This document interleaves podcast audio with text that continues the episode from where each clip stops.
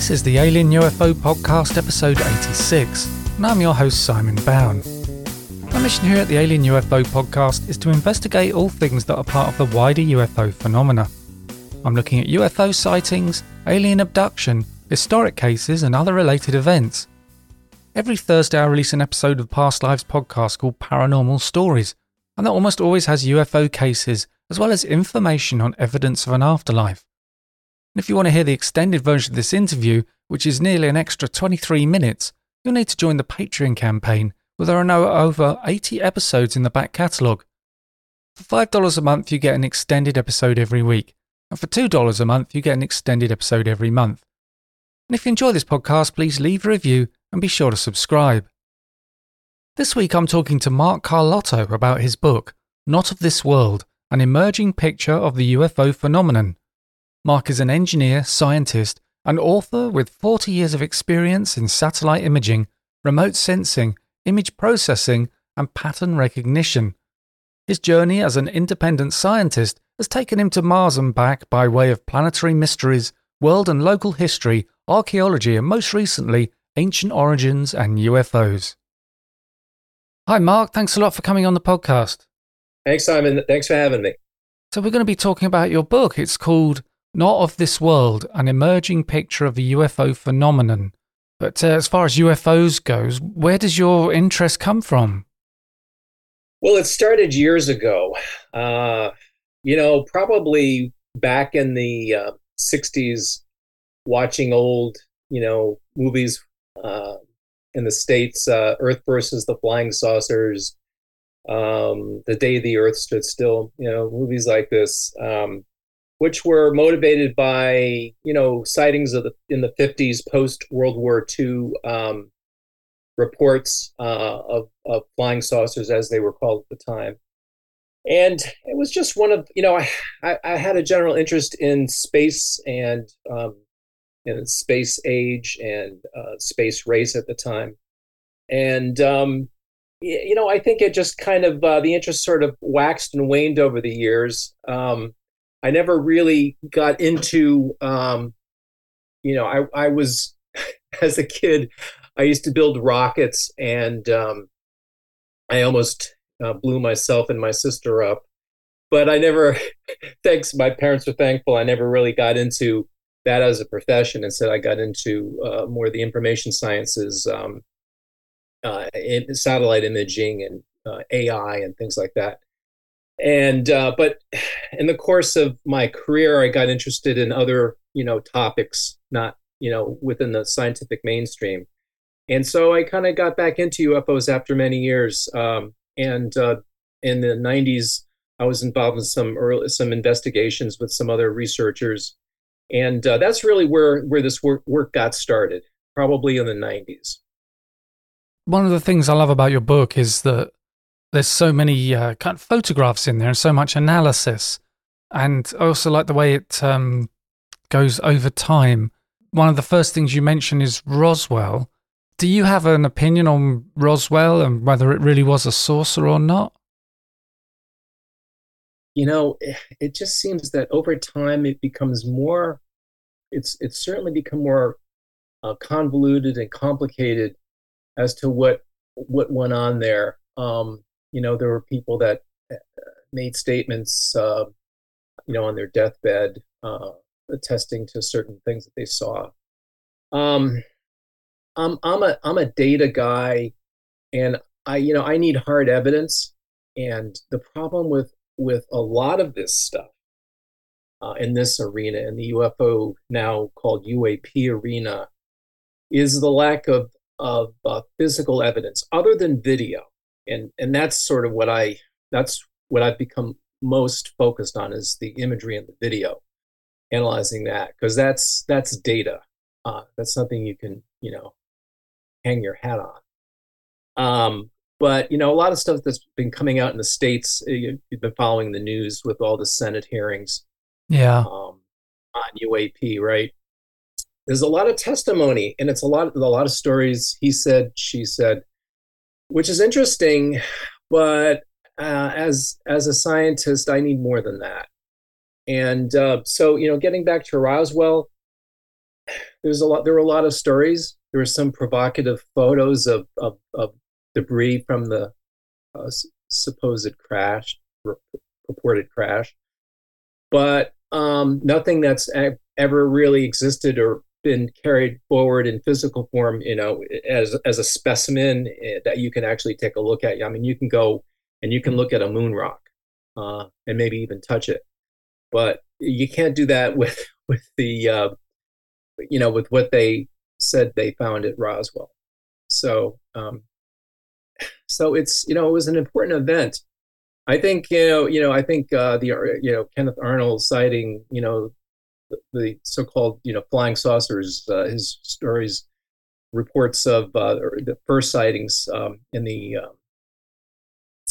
40s were, you know, that, I mean, that really became the beginning of the modern history of UFO research. And so this was a very interesting period, but any one event, I don't know. It's hard to say really. I'm gonna kind of pass on that one after saying all that. I'm gonna pass on it. It's just that idea for me is that we know that they put out a press release saying that they've got a disc, and then the next day there's another press release says no, it's a weather balloon, and it just makes me think, well, these guys are they so stupid they can't tell the difference between a disc and a weather balloon? That's the basic thing that I go back to, because they are part of the historical record. They did do those press releases. Yeah, and on the one hand, you have to think that something was recovered, but human beings have a hard time keeping a secret after all these years that something didn't come out.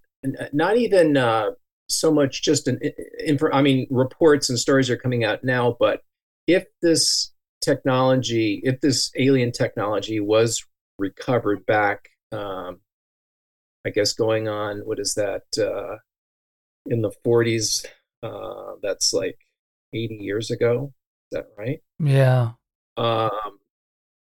That some of the reverse engineering stuff that people have been talking about, we should have flying cars by now, right? And so I kind of question if something was recovered, it perhaps it was so advanced that it just defied, you know, our ability to reverse engineer it. Like if a caveman came across a cell phone, what would he do with it? It's just too far advanced.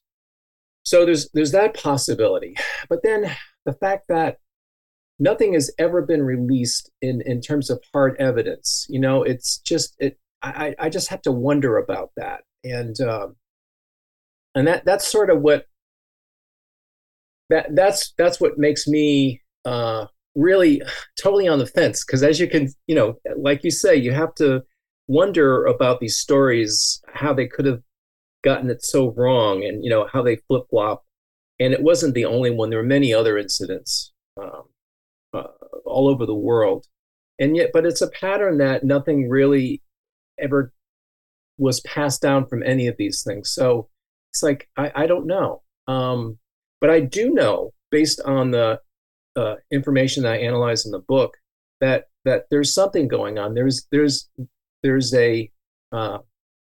something there. And I think as scientists, it behooves us to try to understand the phenomenon as best we can. I mean, it's certainly at the edge of our understanding of our world, maybe beyond our world. As the title of the book goes, it may be not of this world. But I think it's probably one of the most important scientific questions of the day. And, you know, I'm kind of concerned on how it's being handled by organizations such as NASA, in particular, and the scientific community. I, you know, actually quite impressed by in the NASA briefing. Maybe getting a little ahead of things, but I'll just finish this thought for now. That in the NASA briefing, there was some really good presentations by the Federal Aviation Administration and the organization that's been set up to investigate UAP had some really good presentations. But NASA's presentations were, less than overwhelming. And it sort of represents, I think, how the scientific community is responding, the mainstream scientific community. I think there's a lot of scientists that are interested in this, but the mainstream academics, institutions, I'm a little concerned in how they're responding, and their response may not really lead us in directions that are in which we're going to gain much knowledge or insight. But maybe we can talk more about that later.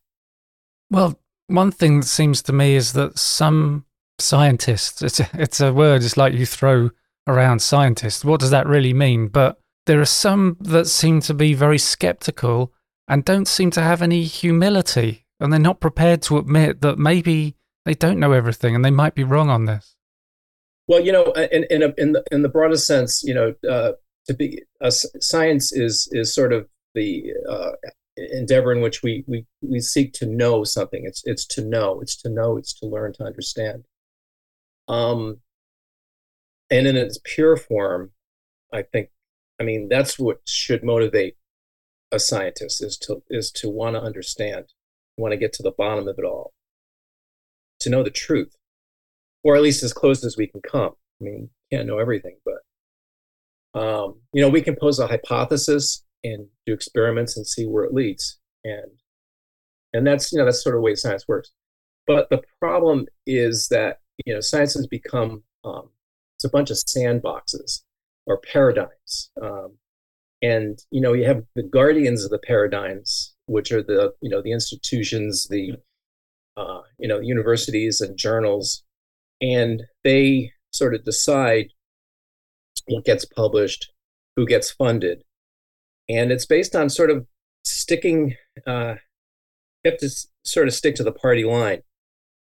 And the party line appears to be, as far as NASA's concerned, that first of all, there's no evidence that UAP are extraterrestrial. And actually, I have to agree with them on that in a slightly, I have to caveat that a little bit. But they don't believe that they're extraterrestrial. But then you start looking at, well, okay, how do they want to approach the problem? Well, they want to collect the best data possible, calibrated data. It's like they're doing. It's like everything else that they do. They're really good at planetary imaging. They're really good at, Hubble and space telescopes and, astrophysics and learning about planets and galaxies and, in outer space, in the physical universe. But they're kind of applying the same kind of approach to UAP, which are transient. You can't predict, when they're going to show up, how long they're going to be there, where they are, and they want like the best possible calibrated data of these things. And it's like, dudes, you got to take what you get and do the best you can with it. That doesn't seem to be their approach. They have a very high standard, and I'm afraid that high standard is really kind of counterproductive to any kind of investigation. That they're going to say, well, this data isn't good enough. They're saying that the data collected so far really is not good enough. And it's like, I'm sure you've seen these videos of Tic Tacs and the other videos released by the U.S. government. And it's like something is really going on. And then not only that, but they've released a lot of the so-called metadata, the data that goes with these reports, radar reports that say these objects, were in low Earth orbit and within seconds descend to, tens of thousands of feet. And then from there, they go down to the surface of the water or even below, almost instantaneously. And pilots report the same kind of behavior. It's like, how are these not quality reports that you need to take seriously? But yet NASA, they want to do their own data collects. They want to sort of manage the data. They want to They want to shape the science. That's what they want to do when it comes to UAP. And that really concerns me because they've shaped the science of SETI. And, what has SETI discovered? Absolutely nothing. There's been no reports of any, no verifiable reports of anything extraterrestrial, and I can get into other related areas having to do with planetary exploration, what may or may not have been found on the surfaces of Mars and the Moon that they deny and they marginalize and trivialize and ridicule. And so they want to apply the same approach that they developed in SETI to UAP. It's like, it doesn't give me a warm feeling. So I'm a little down on NASA's involvement in this whole thing. And I think any progress is going to be made by independent scientists, I think. But there's a saying, is it that science progresses one funeral at a time? That's a good one, yeah. With it's like with disclosure as well as science. It's almost like the younger people are starting to come through now, and that's why we're having the congressional hearing. And maybe with NASA, we need the younger people to come through. Yeah, I mean, I'm hopeful, but even there's, I don't know. I think people are born with a, looking at humanity statistically. I think there's a bell curve. Most people are kind of sort of in the middle, and then you have your extremes. You have your crazies on either extreme, and I think even the current generation now there are some. There's a new breed of astrophysicists that are just as arrogant and just as they're sure of themselves, and they're using the same playbook as their predecessors in dismissing, marginalizing, ridiculing work that they didn't do that doesn't fit into their view of the world. Not saying that it's wrong. It's like, just doesn't fit into their view of the world. And, but who knows? I think you're right. Things are changing. The environment's changing now. It's okay to talk about craft. In fact, I recently read a paper in an astrophysics journal, and it talked about a formation on Mars, a very unusual formation. And one possibility is that it could be a saucer partially buried in the sand. It's like, whoa, to say that in a journal now, after all these years, you can do that. But, a few years ago, the paper would have been rejected just based on that one statement. The whole paper could have been, really well done and full of useful information. But if the authors made a statement like that in the, discussion at the end, discussing results and implications, and they said, well, it could be a downed saucer partially buried under the Martian surface, it would have been, no, you can't write that, if you don't take that out, we're not publishing your paper. But now it's in some journals it's being allowed. So you might be right. There might be things might be opening up a little bit, and for that we should be hopeful, I think. If we could talk about some of the pictures and the videos that you analyze in the book. Sure. I wanted to ask you about, there's the video of the crescent moon and the astronomers filming it through a telescope, I think, and he kind of zooms in, and then you see these three craft. What did you make of that video? When I saw it, I was amazed. This is probably not the sort of thing, you would say, but I totally bought it because I'm looking at this and I'm zooming in and I'm really scrutinizing it. And it's like, my God, if someone generated this using CGI,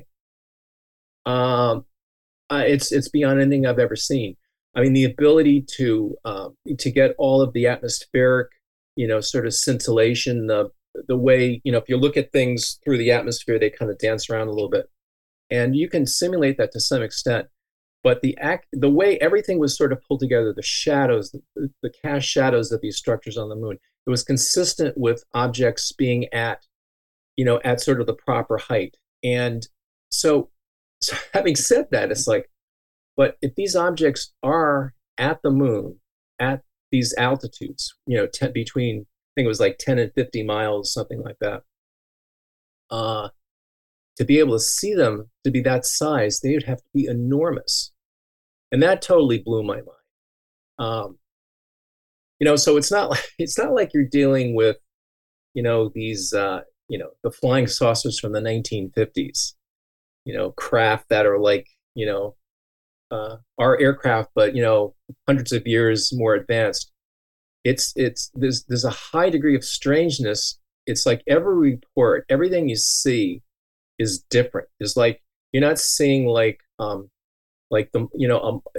particular model, you know, flying saucer showing up, you know, in the U.S. and in Spain and in the U.K. and, you know, where have you. All the sightings are a little different, and they patterns change over time. And then you throw something like this in, which is totally just in terms of just the sheer size of these things and the speed that they're moving, because they're moving around the moon, you know, at a rate based on their, you know, their distance from the moon and all. You can do the math and figure out, well, how fast are they moving? And they're not in orbit, they're moving much faster. And I did a similar analysis of space shuttle videos back in the 90s, and it's similar accelerations that would that human occupants could not tolerate, and so the implications were just blew my mind. It's like, you know, I don't know where to put it, so you just sort of analyze it and just put it out there, and you know, and then you move on. I don't know. But I don't know what to make of it. I don't know what they are, but they seem to be real. And you say somebody did a CGI recreation that kind of proved, in a way, that it's a reality, because the CGI just couldn't match it. Oh, it proved it to them, and it proved it to people that want to buy that. Because, you know, a lot of people, you know, they don't want this stuff to be real. A lot of people want it to be real. So you have this is the problem, right? You have the believers, and then you got the skeptics. The believers, you sell them anything and they'll buy it. And the skeptics won't buy for anything, no matter what you do. You know, so I've always sort of seen myself as in the middle, and I think for the skeptics, the CGI was good enough, but when I looked at it, it's like, yeah, it's good, but it's not as good as the original video. There's a lot of subtlety in that was not captured. The only thing that really stands out to me, which makes it seem suspicious, is it just seemed so convenient that the guy happened to zoom in at that spot on the moon, and the craft are in the center of the frame. I know. There's always that, right? So if Not of This World and my work, you know, was based on that one video, then, you know, it would be on maybe somewhat shaky ground. But it's not the only video. You know, I was talking about the space shuttle videos that I analyzed in the 90s. I think that's where I really became seriously interested in applying sort of scientific methodologies to the study, because prior to that, you know, there were photographs, not too many videos, because this was, you know, the 90s, 80s, you know, long before cell phones, not a lot of data available. Probably the best documented case up to that point was like the Gulf Breeze sightings in Florida, which I had a very small part at the end in. But with the space shuttle videos, it's like this is data that's collected by, you know, United States spacecraft, and it's beyond, you know, it has a high degree of integrity. And you really can't say, well, it's been faked or, you know, CGI'd or anything like that. It's like, it's legitimate data. So, okay, so what's going on? Well, the mainstream, the skeptical approach was like, these are ice particles and they're moving just in some strange ways, but, you know, it's perfectly explainable. But, you know, when you start doing the analysis of the video, of the camera geometries and distances that you can infer, and then from the distances, the speeds that these things are moving, they're moving at velocities, accelerations that are not all that similar from those objects moving around the moon. They weren't as big, but they were still pretty large. So maybe the moon video was taken under somewhat suspicious circumstances. Let's say it just happened to be there. Wow. Like you say, it's a little suspicious.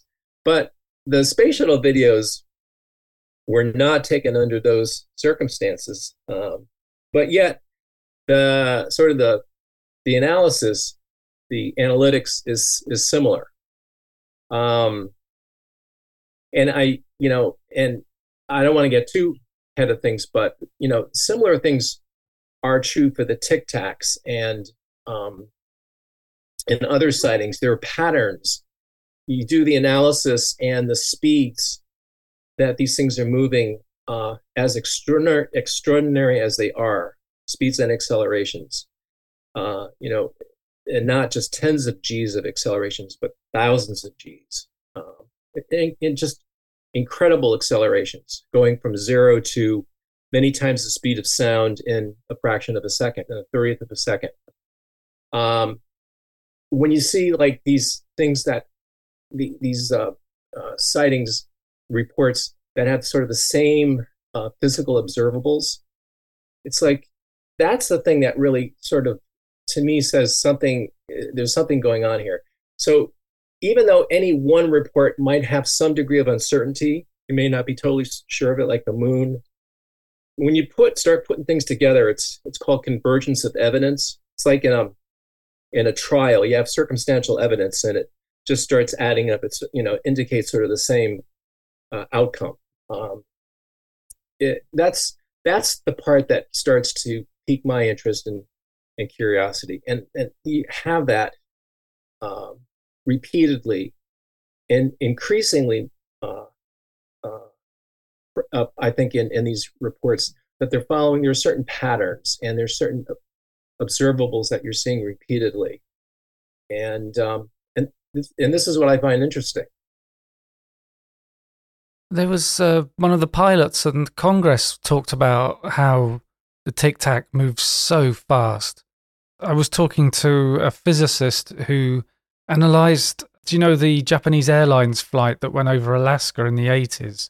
They saw a UFO, and it was a cargo flight, so there was just three crew, but the NORAD radar picked up the UFO, the civilian air traffic control picked up the UFO, the radar on the plane picked up the UFO, and this physicist I talked to, he managed to get hold of all the data from those different places and analyse it, and he said that at one point the craft jumped 70 nautical miles at 500 times the speed of sound, 10,000 Gs acceleration. That's the sort of thing we're seeing, isn't it? And it's, as far as we know, that's way beyond human technology. I did not know of that incident. At least I don't remember it. And perhaps after we're done, you can just provide me a reference. I definitely want to check that out. I did not know that. But yeah, I mean, I guess the point that we're trying to make here is that it's not just a nice, you know. So if that were taken out of context, it's like this is impossible, right? But then you see the Tic Tacs and you see they're behaving in a similar way.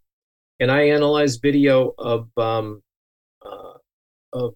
actually several 5 videos taken in Jerusalem of a sighting over the Dome of the Rock, Western Wall in Jerusalem, and the flight characteristics are similar to that of Tic Tacs. So, you know, and again, so you get more of these cases sort of just sort of reinforcing that, yeah, they're very strange, but hey, it's not just it's not an isolated incident. They seem to be occurring with some frequency and regularity and a pattern. And with the Temple Mount videos, there are three of them that seem genuine and one's a fake? Yeah, so February 2011.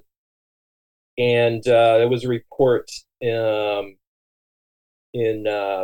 Israeli news of this incident. And a video came out shortly thereafter on Huffington Post, and it was a fake. It was, it's laughable. There's a soundtrack, a bunch of people with Southern accents are talking, and it's really quite, it's quite silly. And it's the video is just so obviously faked. Anyway, most people bought that, and it's like, oh yeah, I saw this, you know, and it was shown to be a fake. And it's like, okay, well, turns out there were five other videos, and I got a hold of them and I analyzed them. And they're taken. What's interesting is they're taken from different locations around the city, which is interesting, because if they're all taken from the same direction, you could say, well, maybe just the optics, whatever, conspired to make it look unusual. But you're getting sort of the same video from different directions and different distances. So some are higher resolution, some are lower resolution. But I did the motion analysis, and they're all very consistent. Whereas the Huffington Post one is completely different. So I show this. I do this analysis in the book, This, I just have to say, there's a lot of there's a lot of photos from videos, and on the website Not of This World, UFO.com, there's some of the original videos, but I'm not shy with charts and a few equations. They say a picture's worth 1,000 words, and I think someone I once worked with said equations are worth 1,000 pictures. But, most people see an equation, it's like, oh my God, run for the hills. But what I show using some simple math is that these different videos have similar behavior in terms of the motion, the motions in them.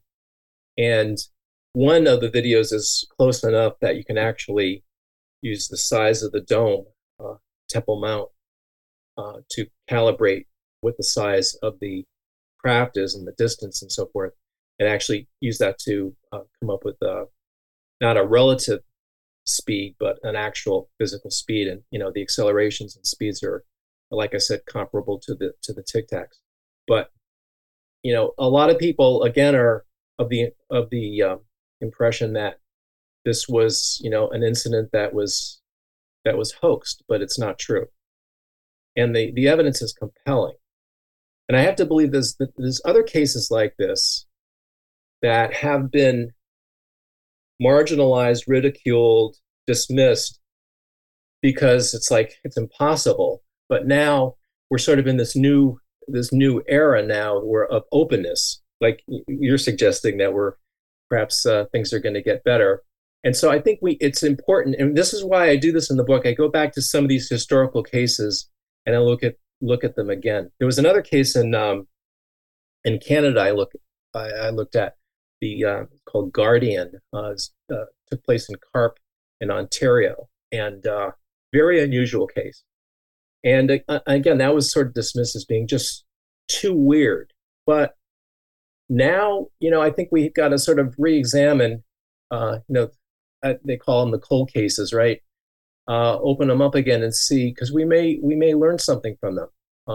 And again, it gives us going back in time, it gives us some context, gives a historical perspective that this is not just happening now. It's been happening. It happened. It's been, it's happening in the 90s and the 80s and the 70s. And you know, and I just touch on this in the book, although there are many other books that delved into this much more deeply, that the history goes back to Middle Ages, biblical times, the Bible. And so we're dealing with a phenomenon that I think is not just, it's just not extraterrestrials and flying saucers. It's a phenomenon that's much deeper, and certainly possibly even has existed as long as maybe as long as humanity's been around. Who knows? But it's not just a modern phenomenon. But I digress. Yeah. Because don't you have a list of weird things that have been seen on the moon like centuries ago? Yes. Yeah. I mean, there's, I sort of touched on this a little bit in the book, but, you know, prior to this, my other scientific transgression was the face on Mars. I did a lot of work in the 80s and 90s on investigating unusual objects on the surface of Mars. And this got me into looking at lunar anomalies as well. And so that's kind of where I kind of got started with my background in satellite imaging. It's really looking at satellite data, analyzing satellite data. And when I was looking at lunar phenomenon, I learned about this thing called lunar transient phenomenon or transient lunar phenomena or something like that. It's forget how the acronym goes, TLP or LTP. And it's like you say, it goes back hundreds of years, reports back to the early days, even pre-telescope, just seeing lights on the moon, lights moving around, strange, they call them vapors, like glows. I mean, some could be, you know, some kind of outgassing or something. You know, the moon is not totally inert. There's still some activity, geological activity. But it seemed like, you know, maybe there's more to that than more going on than just that. So that's a whole other area that is unrelated, but perhaps somewhat related. You know, I think deep down, maybe all of this stuff is connected in some way, but, you know, you don't want to jump there right now. I think you want to spend as much time sort of, because that's what science does, right? Science tries to take a complex problem and take it apart, decompose it into simpler problems. The problem is that if you take it to the extreme, you break it down to a point where it's almost trivial, and you solve that problem, but you haven't really solved the big, you know, you've sort of lost the big picture. But, you know, I don't want to say that UAP and, you know, planetary anomalies and perhaps even ancient mysteries on Earth are all connected. They may be, but I think it's maybe best to sort of treat them separately and see what we can learn about each one individually within some context. You need some kind of a framework, some context for interpretation, but not to say, well, it's all, you know, it's all aliens or something like that, and, you know, you're done with it. It's like, okay, you can say that, but then, you know, what does a scientist do with that? Where do you go with that? So kind of trying to find that middle ground. Talking about the moon, there's a thing about Buzz Aldrin seeing a UFO on Apollo 11's journey to the moon. He saw some light that seemed to be traveling along with them. Was that right? That's the thing. He never reported it at the time because he said that if you reported it, then, you know, back then you're reporting you know a UFO, and he didn't want to do that. So but he says, you know, in a later interview that, you know, I saw something that was unusual, that was unidentified, so I guess you'd have to call that a UFO, an unidentified flying object. But, you know, he was always very careful about what he said. You know, others like Edgar Mitchell were much more open to the idea. I think it's just largely his worldview, having more of a spiritual perspective, seeing that there's a bigger, reality is bigger than just the physical world. I think being open to that sort of shapes how shapes your response. And Buzz was a pilot and a scientist, and the best of breed. I mean, you had to be to pull off what they did in the 1960s with the technology at the time. Technology that is primitive by today's standards. I mean, it's come down that he did see something flying out to the moon. And, then you having, given that, then there's all these reports of, what astronauts supposedly saw on the moon. Again, it's hearsay. There's no photos.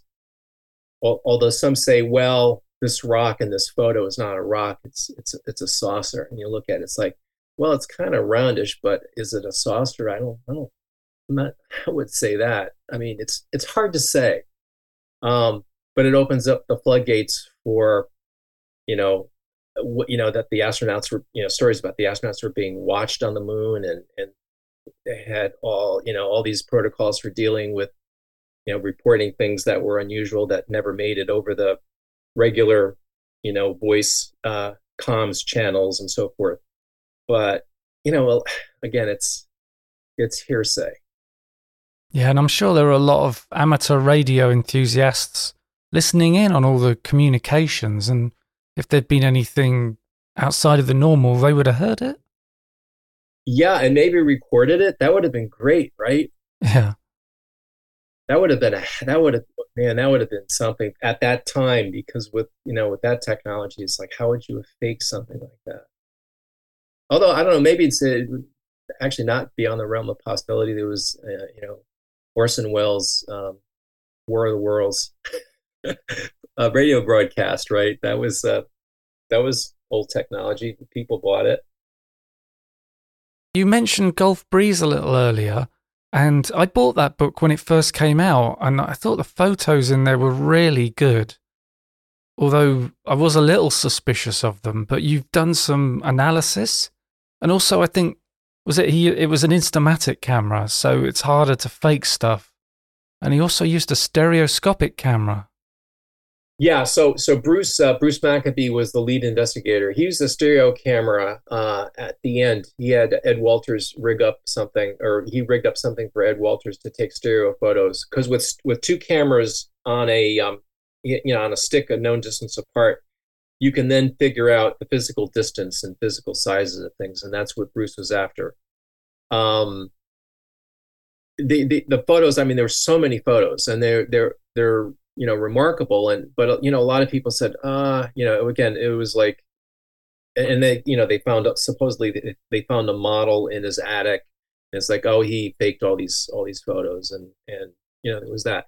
But what Bruce actually asked me to take a look at was, and you mentioned the idea of the Polaroid instant camera, which is, you take a picture and out pops a piece of developing film that you peel off the front of it, and then you've got a picture after so many seconds, after a minute, I think. And so the question was, well, how do you do a double exposure with something like that? I mean, you can certainly rig the camera to do a double exposure, but with a double exposure, you're lining things up so that, like, that saucer is in, like, the right place, but you're doing it completely blindly, because you don't have, because you took the earlier picture, and now you're doing another one, and you don't really know what you took, and you don't really know how that relates to what you're looking at now. It's just very, in practice, very hard to do. To take a double exposure that's going to be like you could do in Photoshop today. I mean, it's easy to do in Photoshop today, but back then with a camera like that, it would have been next to impossible. And there's a lot of these photos. So what Bruce said was, you know, look, if you did do this, you know, what could you basically what could you learn about, or how could you analyze the intensities?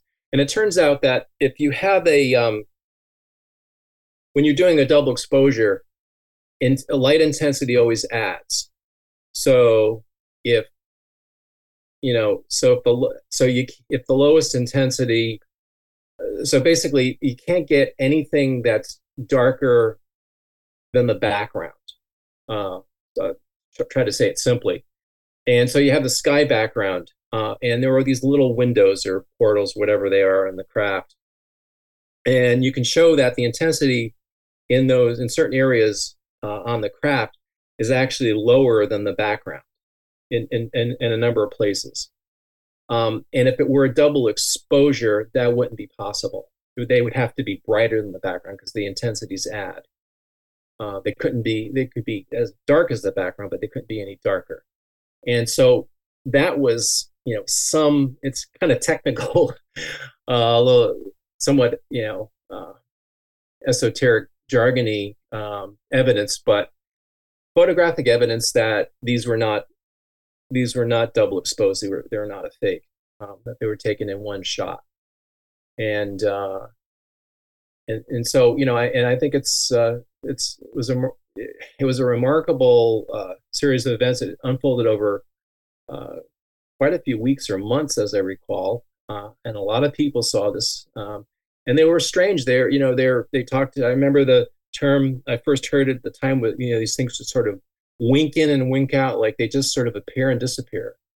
And I think that was the first time I began to wonder, are these things really coming from physical space, or are they coming from somewhere else? Which is a theme I explore a little bit in the book. Yeah, and it's also the speed thing, isn't it? Is there some pictures there where there's a kind of blur, and it's almost like he took the picture just as the UFO shot upwards. That's right, and it was really interesting with the Aeros. Back when the Tic Tacs were first released, the program was called ATIP. Forget exactly what the acronym stood for. Advanced Aerospace Technology. Anyway, the head of the program, his name was Luis Elizondo.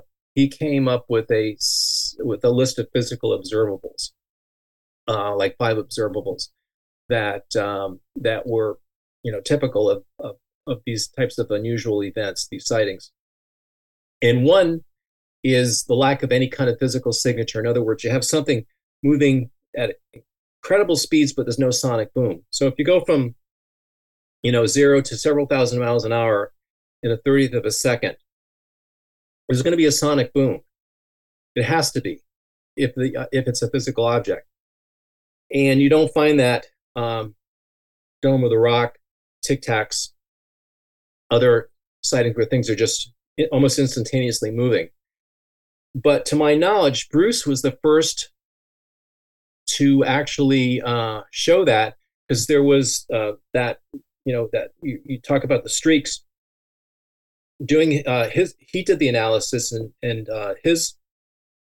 this is in the book. I don't recall. Do I have it in the table here? I have a table of observables that summarizes results from all of these different analyzing the evidence. Yeah. So the Gulf Breeze. So he measured. He estimated an acceleration of 156 Gs. So, you know, this is, in other words, something going from being relatively stationary to moving, you know, many times, you know, thousands of miles an hour, almost instantaneously. But there was no sonic boom, no sound whatsoever. So I think he was the first to really observe that, or Ed was the one that observed that. But based on his analysis, he sort of pointed that out, that's something that happened. It's like that was. And there's a great picture in the book of when he was driving down the road and he came around a bend and there's a craft sitting there hovering over the road. I know.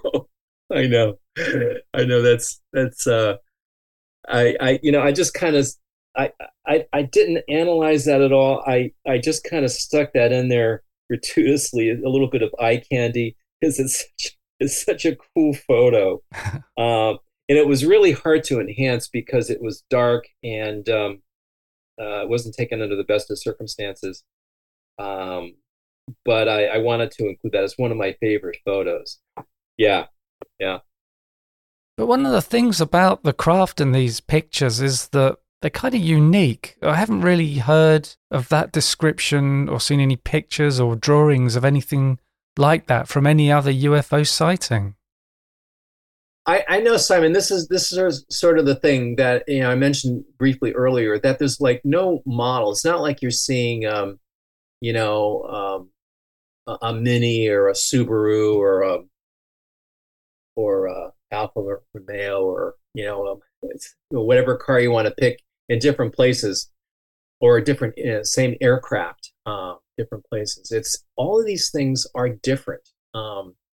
So, I mean, it suggests that we're not dealing with a technological civilization like ourselves, where we make things that sort of cookie cutter, we mass produce something. All these craft are different. You know, like the Gulf Breeze craft are different from the ones in Guardian, which are different from the ones in I have a analysis of some reports from Italy in the book, different from the Tic Tacs, different from, what we see on the moon. These are all, everything, they all look completely different. So what are we dealing with? Are we dealing each one a different, ET group? That's kind of stretching it a little bit.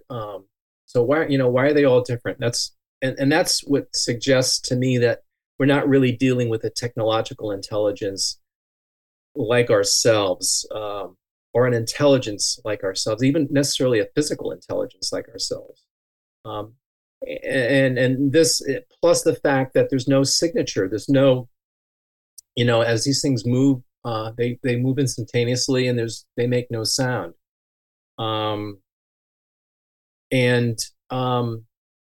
I think it's also strangely consistent with the search for extraterrestrial intelligence, their search for radio signals, which they found none. There's no evidence of radio or any other kind of electromagnetic signals of extraterrestrial origin, which, if you're dealing with a physical intelligence building spaceships, maybe they're way more advanced than ours, like in Star Trek or something like that. But yet, they're, if they're physically moving in space, there's going to be, physical signatures associated with their movement. They're going to have radios that we may not be able to understand what they're saying, but there's going to be signals, there's going to be radiation, and we haven't picked up any of that. So it's like in a sense, we haven't really detected anything out there, but yet these things seem to exist. We're seeing them. So it's like, what's going on here? And then, changing the subject a little bit, you talk a little bit about crop circle videos, and there's the Oliver's Castle formation video. And I remember watching that and thinking, oh man, that's got to be a fake. So what did you make of that video? I know, that's what I first thought too. But then I thought, okay, well, all right, the video is, it's taken, really obliquely, so you're on the ground, you're looking off in the distance. So it's not like you're looking straight down, right? Everything is kind of squashed. It's called foreshortening. It's just the way you see things when you're looking at things, not from above. They look different, right? From above, from the side, they look, the geometry is just different, distorted a little bit. So when I took the video and I decided, well, let me stretch it so that it looks like it's taken from above. And actually, I have a Twitter. The book came out. I had a Twitter post with that. I showed a short video of that. Same data in the book. And it's kind of remarkable to see it in a sort of simulated, undistorted way unfolding. It's like, wow, that's pretty cool. And then I thought, well, let me get a photo of the original formation that was, you know, some photos that were taken later. And it's, you know, it's the same thing. It's like, it would have had to have been produced again. It's one of these things. Would it have been impossible to do? I don't know. Maybe not. I mean, again, the technology at the time was not what it is today, and even today, would it be possible? But it's just like the nuance. It was so. The nuances were just so. It was so subtle. And the way it sort of unfolded was almost I don't know, I don't want to use the word magical, but it was something about it that was just really really remarkable. And but for me, the fact that it was really the same thing that I was able to find in these archival photos, and to my knowledge, no one had ever taken that video and stretched it and tried to match it to some of these other archival photos of the formation.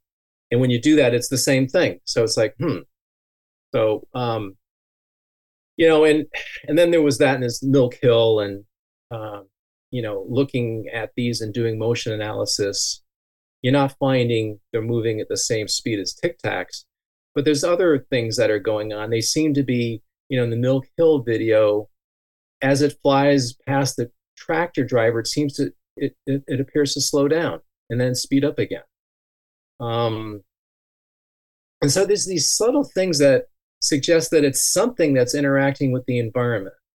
So it's a different kind of observable. It's not a sonic boom or anything like that, but it's a behavioral thing that suggests that, okay, if you're faking this, I guess maybe you could. Again, is it possible? Sure, but it's really kind of subtle. And it just, it's possible, but is it likely? You know, that's where I would have to say no, it's not likely.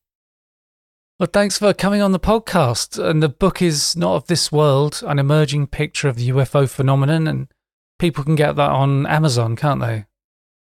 Yes, they can.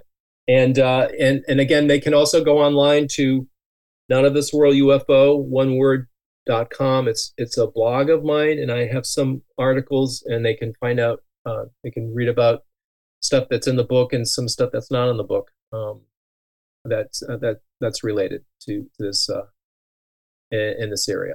So, and I'll put the links in the show notes. Thanks for having me, Simon. Nice to talk with you. Yeah, I really enjoyed it. Great conversation. And that was an interview with Mark Carlotto about his book, Not of This World. An emerging picture of the UFO phenomenon. And a great way to support the podcast is to sign up to Patreon, where you can hear the rest of this interview, which is an extra 22 minutes. Just go to patreon.com/alien UFO podcast. If you join the $2 a month tier, you'll get an extended episode every month. And if you join the $5 a month tier, you'll have access to an extended episode every week. When you sign up, you get access to the episodes in the back catalogue, and they are ad-free and released 2 days before the free versions. And there are now more than 80 episodes in the back catalogue. And please check out my other podcast, it's called Past Lives Podcast. There are over 280 episodes. And on the Past Lives Podcast, I look into evidence of the afterlife, such as near-death experiences, children with past life memories, mediumship, deathbed visions, and other phenomena. I also release an extra episode of the Past Lives Podcast every Thursday called Paranormal Stories, and that almost always has UFO content. My website is pastliveshypnosis.co.uk, and the link is in the show notes. And in my work as a clinical hypnotherapist, I take people through past life regression. And when you book a past life regression hypnosis session with me, and you've signed up to Patreon, you get a 25% discount. And I'm offering a free consultation call, which could be booked on my website. My Instagram is the Past Lives Podcast with an underscore between each word. And if you enjoy this podcast, please leave a review and be sure to subscribe on Apple Podcasts, Spotify, or via your favourite podcast app. Make sure that you don't miss out on any episodes. And thanks for listening.